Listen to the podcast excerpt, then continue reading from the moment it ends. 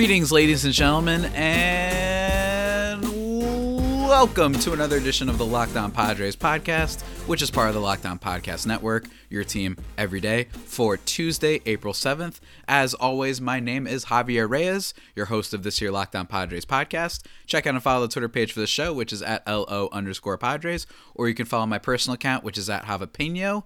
As you all know, good things on both of those accounts. Sometimes bad, but we don't talk about the bad. And if you feel so inclined, of course, remember to hit me up on either of those accounts with any questions, comments, or concerns you might have. Tweet at the the Padres account. It's all good. I, I love getting your guys' tweets and stuff like that. And I'll do my very best to answer them here on the show, as well as the Gmail. I've been lately been plugging the Gmail because I kind of forgot to when I first started out doing the podcast. That's lockdownpadres at gmail.com. If you want to send a more detailed email, a more uh, more more eh, lengthy, I guess you could say, question or comment and what have you, because that's kind of the the more traditional medium, I guess, to reach out to people in.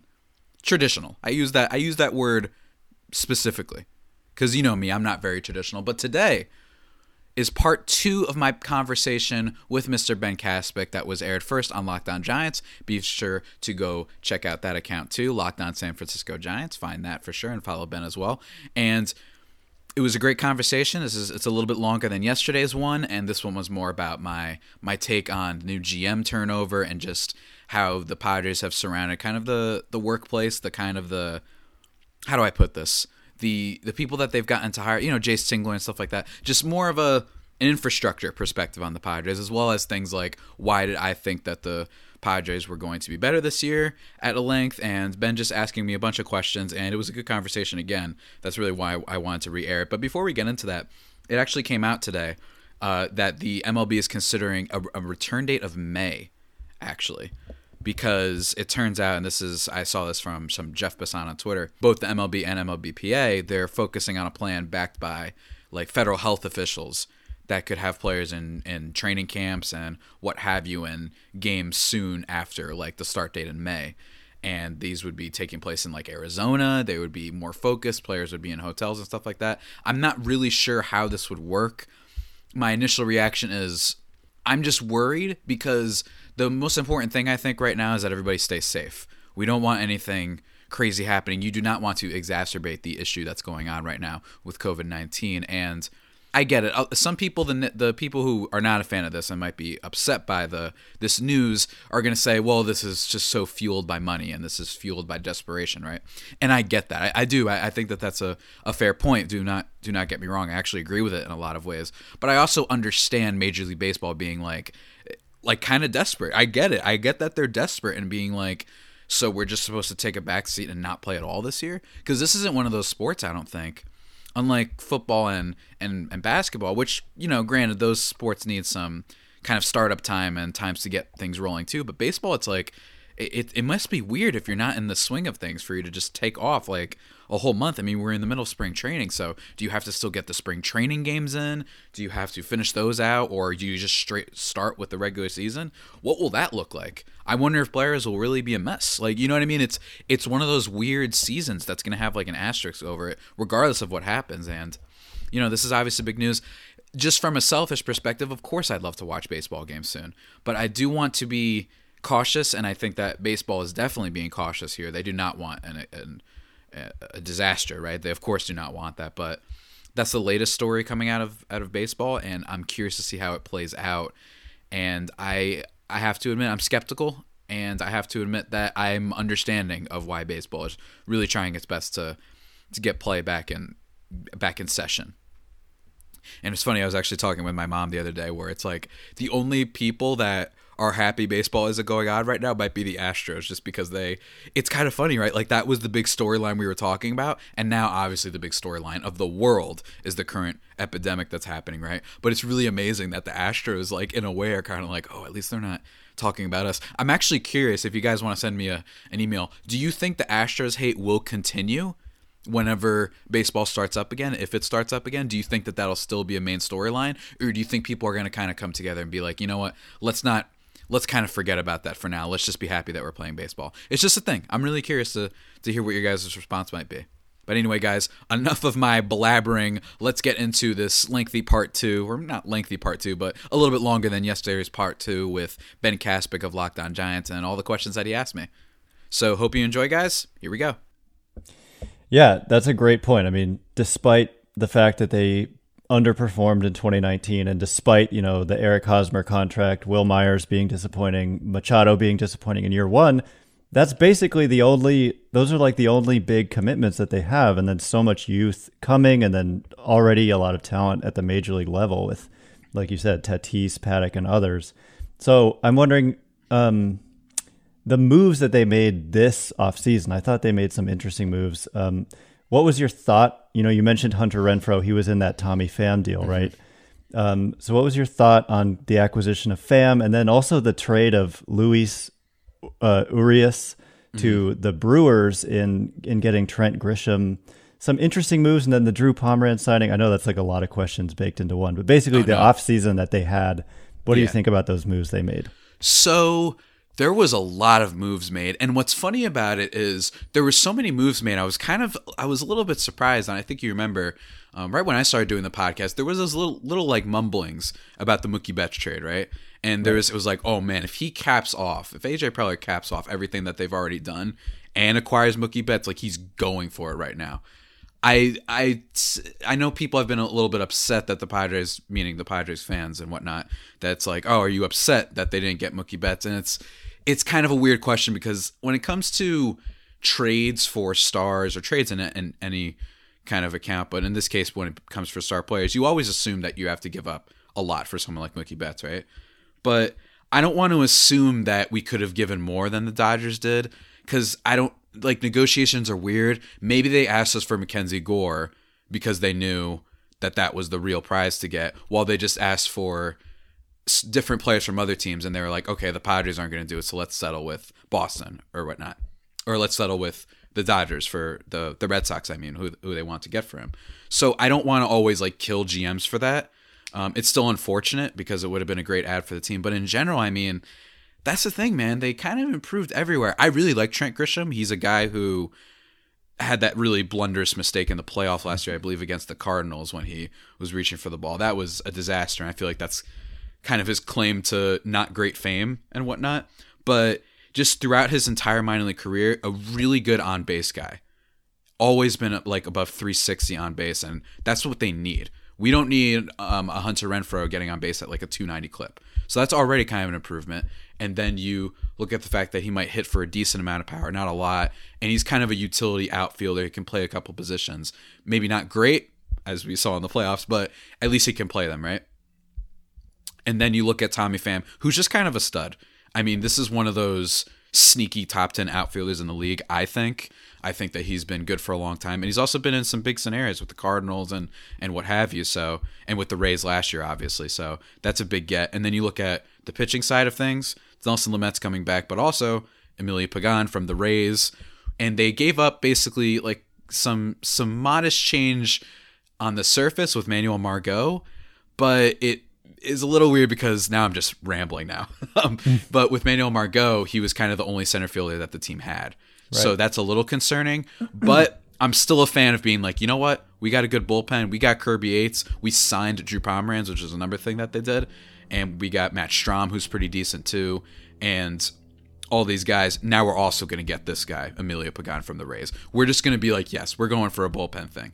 I sometimes wonder if the whole bullpen having a dynamic bullpen matters as much as people make it out to be. I think people look at Kansas City a lot that wonder that they won the title and I think that was a little bit of an outlier. Yes, you want to have that great bullpen, but I think it's more this is just a complete non-numbers speculation on my point. I just think you don't want to have a bad bullpen when you're competing for the title. That's just my take because I think that the Royals had like 3 of the best 4 relievers in all of baseball the year they won, which is an extremely unlikely scenario for most teams to be in. Anyways, uh, so you do that, and you have Tommy Pham, you have Drew Pomeranz, Tatis. You're going to get a full year of Tatis now, or you know what I mean. You were going yeah. to get a, a full year of Tatis Jr. this year, and that's that's kind of the cool thing. And even guys like Francisco Mejia, who is, you know, he struggled in spring training, and I think spring training numbers are pretty st- stilly a lot of times. I I know that some of the the people who listen to the podcast get upset that I don't talk more about some Padres deep inside type of stuff, but I honestly don't care about spring training except for saying, "Oh, cool, that guy made the team." Cool. But mm-hmm. other than that, Francisco Mejia could I I don't think it would take much for him to be better offensively than Austin Hedges, who batted maybe 120 last year, that's what it felt like and good framer defensively. Though. Yeah, exactly. and Austin Hedges, you know, good defensive catcher, a wizard, some would say at the plate. Not by some, I mean like maybe just me, but he's he can't hit. And there comes a point when I don't care how well you are good defensively, you need to hit the ball. And if that doesn't work out, then they still have some prospects to look forward to. I know that there's been some kind of build up with um, Luis Campusano, who's kind of risen in the prospect rankings for the Padres. So maybe he could be the catcher of the future if this doesn't work out. There's just a lot of contingency plans for this team, I think, overall.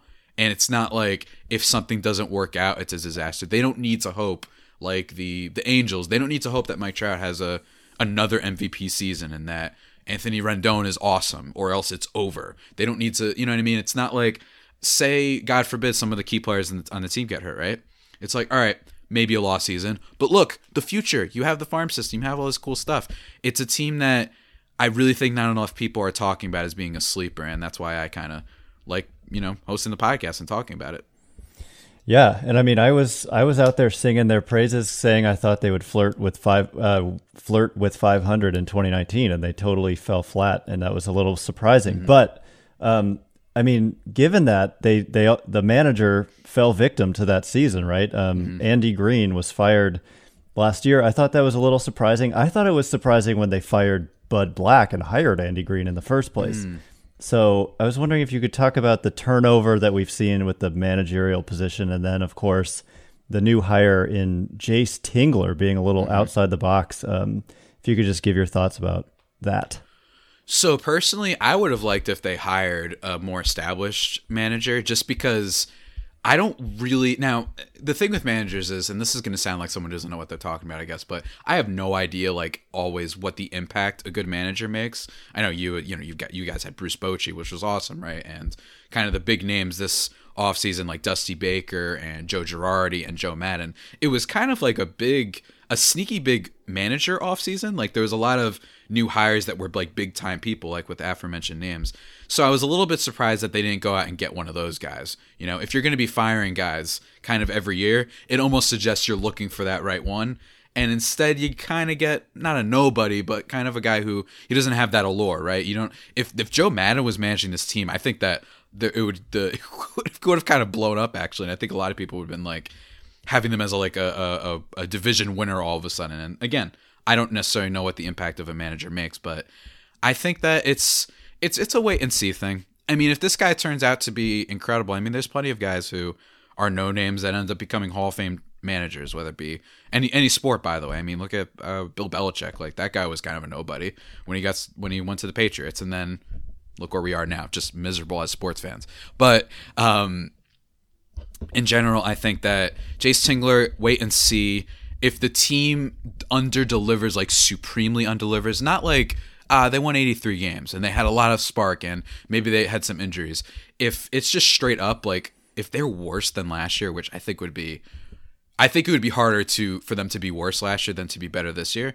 Um, if that were to happen, then yes, it's like oh no, like do we need another manager?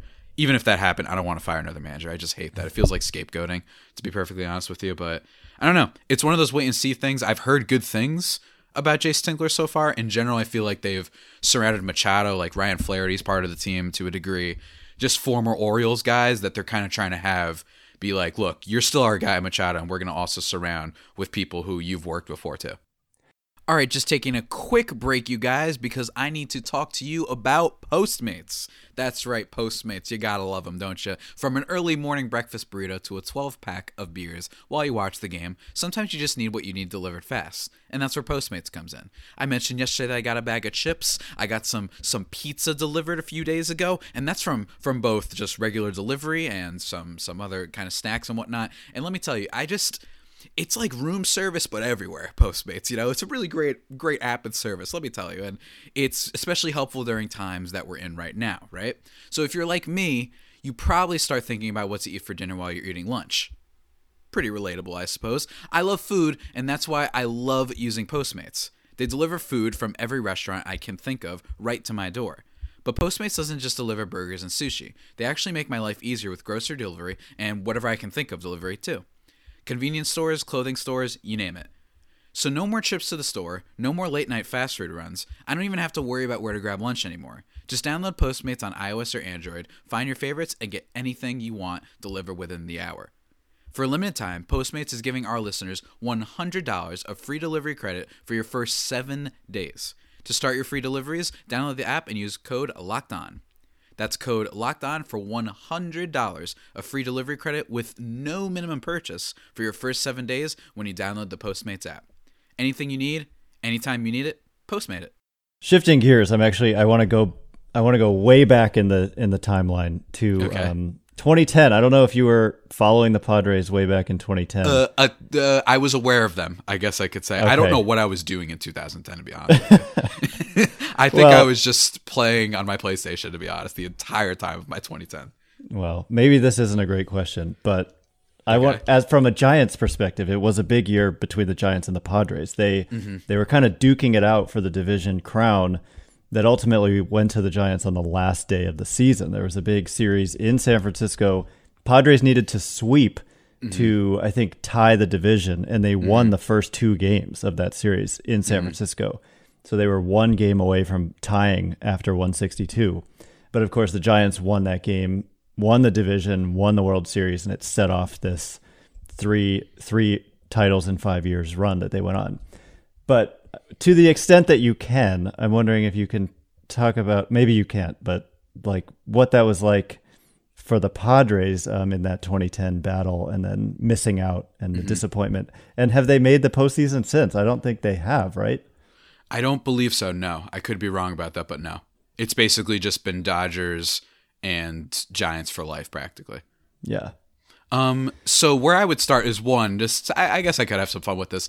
I definitely wasn't as in tune. I started being more in tune with the the Padres as being like because I, I grew up a Yankee fan, um, being in New Jersey and whatnot, and my family is full of Yankee nuts, right?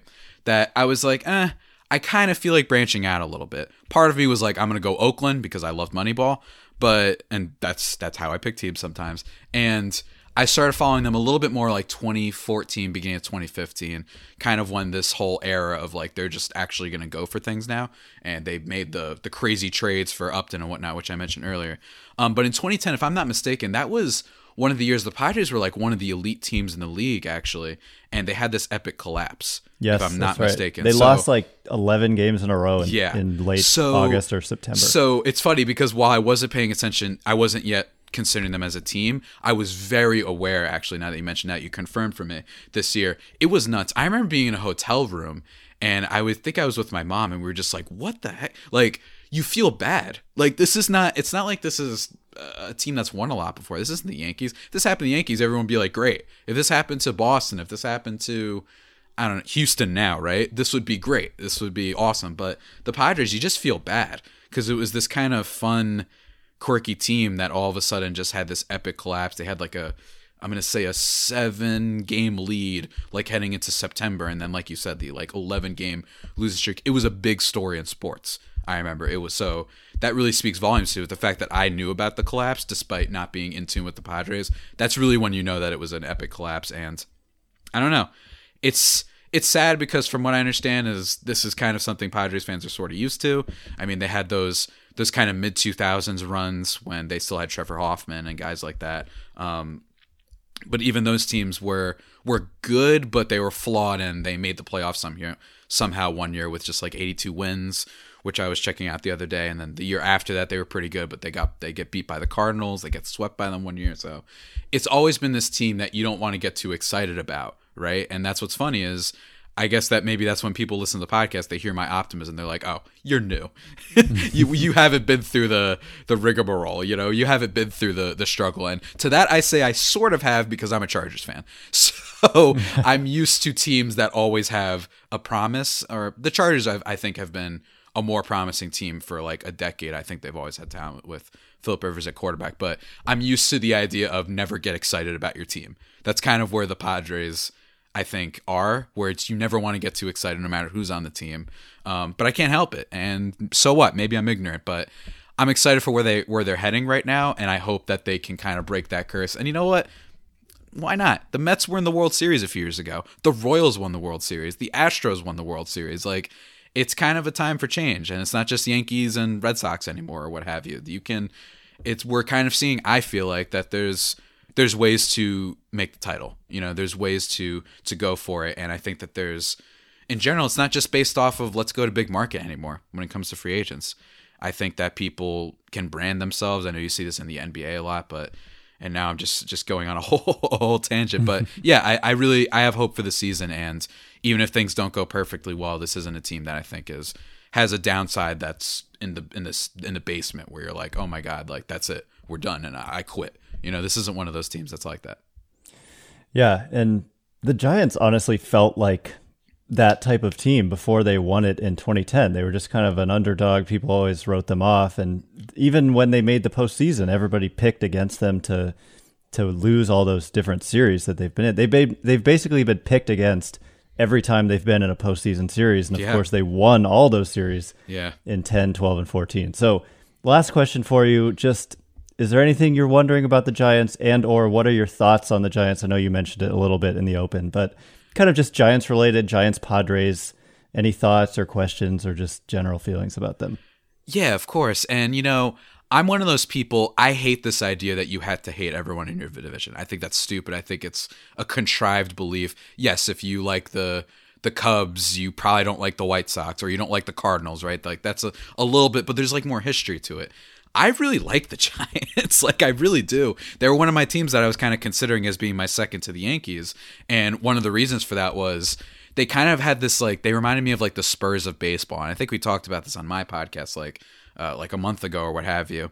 They just had this way of building. They had this thing where you never could count them out because why? And people would always answer that question. They would just be like, because they're the Giants. You know, the Cardinals have a little bit of that too, where mm-hmm. you could know nothing about the team. You're just like, they're the Giants. They're going to find a way to to kind of come back. And even last year, they played over their head to a degree. weren't a playoff team by any measure, but I think a lot of people were expecting to win like like 54 games or something crazy like that, right? And instead, they were better than the Padres somehow. So, but um, I love Hunter Pence. Hunter Pence is like one of my favorite players in the entire league, and I know that he's back with the team for almost seemingly a kind of like a little bit of a farewell kind of deal, um, because it was that's really where he made his fame and whatnot. Him and his dorky looking swing, and I'm a big fan of his. And you know, the other thing is Bruce Bochy, the manager, used to be the manager of the Padres. So there's this thing where I kind of have a kingship, a liking to them, and I know that I wasn't back in the '96 to 07 range. I forgot when the Giants hired um, Bruce Bochy, but um, I know I was completely like not paying attention to kind of sports in general back then, but it's still kind of cool, and that's why I have just a giant respect for the Giants. Um, no pun intended. um, uh, but yeah, I just think that this is one of those years where the Giants they're taking the back seat, but I'm sure they'll be back, and I'm sure they'll. Fa- there's going to be some random player probably that pops up for them and does well. I don't. I don't even know who's on the team anymore at this point, but um, yeah, I, I don't know what to say, man. It's it's going to be interesting, and it's interesting to see that this is kind of one of those divisions this year that it's arguably has the biggest favorite in it, next to maybe the AL East with the Yankees. Um, I'd say that the Dodgers are probably projected to be the best team in baseball, but I still think there's a lot more depth in this division than people realize, and there's a lot more intrigue, even with teams that aren't great. The Giants, they're the Giants, like I said before. Yastrzemski is he is his is his power numbers that he showed last year. Will he be able to keep that up and be kind of a a sudden superstar or what have you? Right? Are the Rockies going to trade Arenado. That's not a positive thing for the Rockies, but it's still something to follow. And then the Diamondbacks, they signed Madison Bumgarner. They have all these offensive titans on their team. What are they going to do? Are the Padres going to bounce back and what have you? So I just think in general the division is one to watch for this year. That's right, and a lot of good minor league talent in the division as well. Not mm-hmm. just the Padres, but the Diamondbacks, the Giants, the Dodgers all have good minor league systems mm-hmm. as well at this point. Anyway, Javier from Locked On Padres, thank you so much for joining us. Absolutely, man. I had a blast. And that's it, everybody. Zip, zap, doop. We are done. That is part two of two. Baboom, kaboom, zlazoom of my chat with Mr. Ben Kaspick of Locked On San Francisco Giants. really cool conversation. I hope you guys enjoyed it. Ben is really just a nice guy and a Uh, just a, a, nice, nice, nice guy. I, I appreciate talking to him, and I'm hoping to talk with him more as the coming months and this hopefully season gets started. That would be great. And it's funny because even with a team like the Giants that are a divisional rival. I still like them, and I still have always kind of had a respect for them. And also, it's funny because even though they're probably not expected to be very good this year, they probably have an average of around like 65 wins in total projections, right? They're not going to be very good. It's still interesting to talk baseball.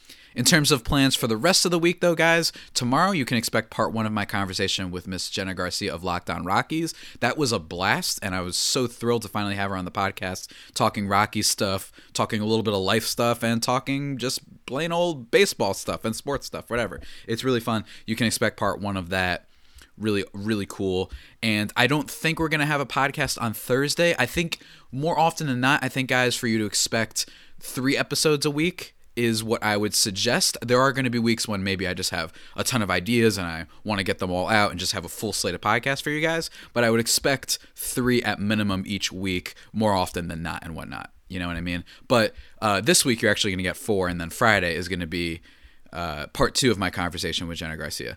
So that's really cool. I want to make sure that you keep the special guest Friday trend going, I guess. Um, unless I change my mind for some reason decide to make you guys wait just a little bit longer. No, I'm just kidding. I won't do that. But uh, still got a lot of cool ideas coming into play. Got a Moneyball podcast I'm working on. Got a podcast with some some media people talking about the best Padres teams and whatnot. I've been doing research myself, kind of trying to get educated on Padres of old with when it comes to players and teams and GMs and what have you and moments and all that stuff. So working on doing podcasts for that and also got some shows planned out that are a little bit of everything and a little bit of nothing, I guess you could say. I don't even know what I'm saying right now. I'm really dragging this outro a little bit too long, but it's okay because we are now going to land that plane. That is it for today's edition of the Locked On Padres podcast, guys. The only pod that may be better than the Padres themselves. Remember, subscribe to the podcast wherever you get your podcasts from Stitcher, Spotify, Apple Podcasts, Google Podcasts, Himalaya, wherever. Follow the show or myself on Twitter at LO underscore Padres or at Javapeno. Both both brilliant accounts, of course, in every way. And do me guys a favor after you finish listening to this podcast, tell your smart device to listen to Locked On Fantasy Baseball with the homie Scott Cullen, because you know I've talked about this many times. I love me some fantasy baseball, and Scott's got you covered there. And until next time, guys, stay safe and, of course, stay faithful, my frat faithful homies. Take care.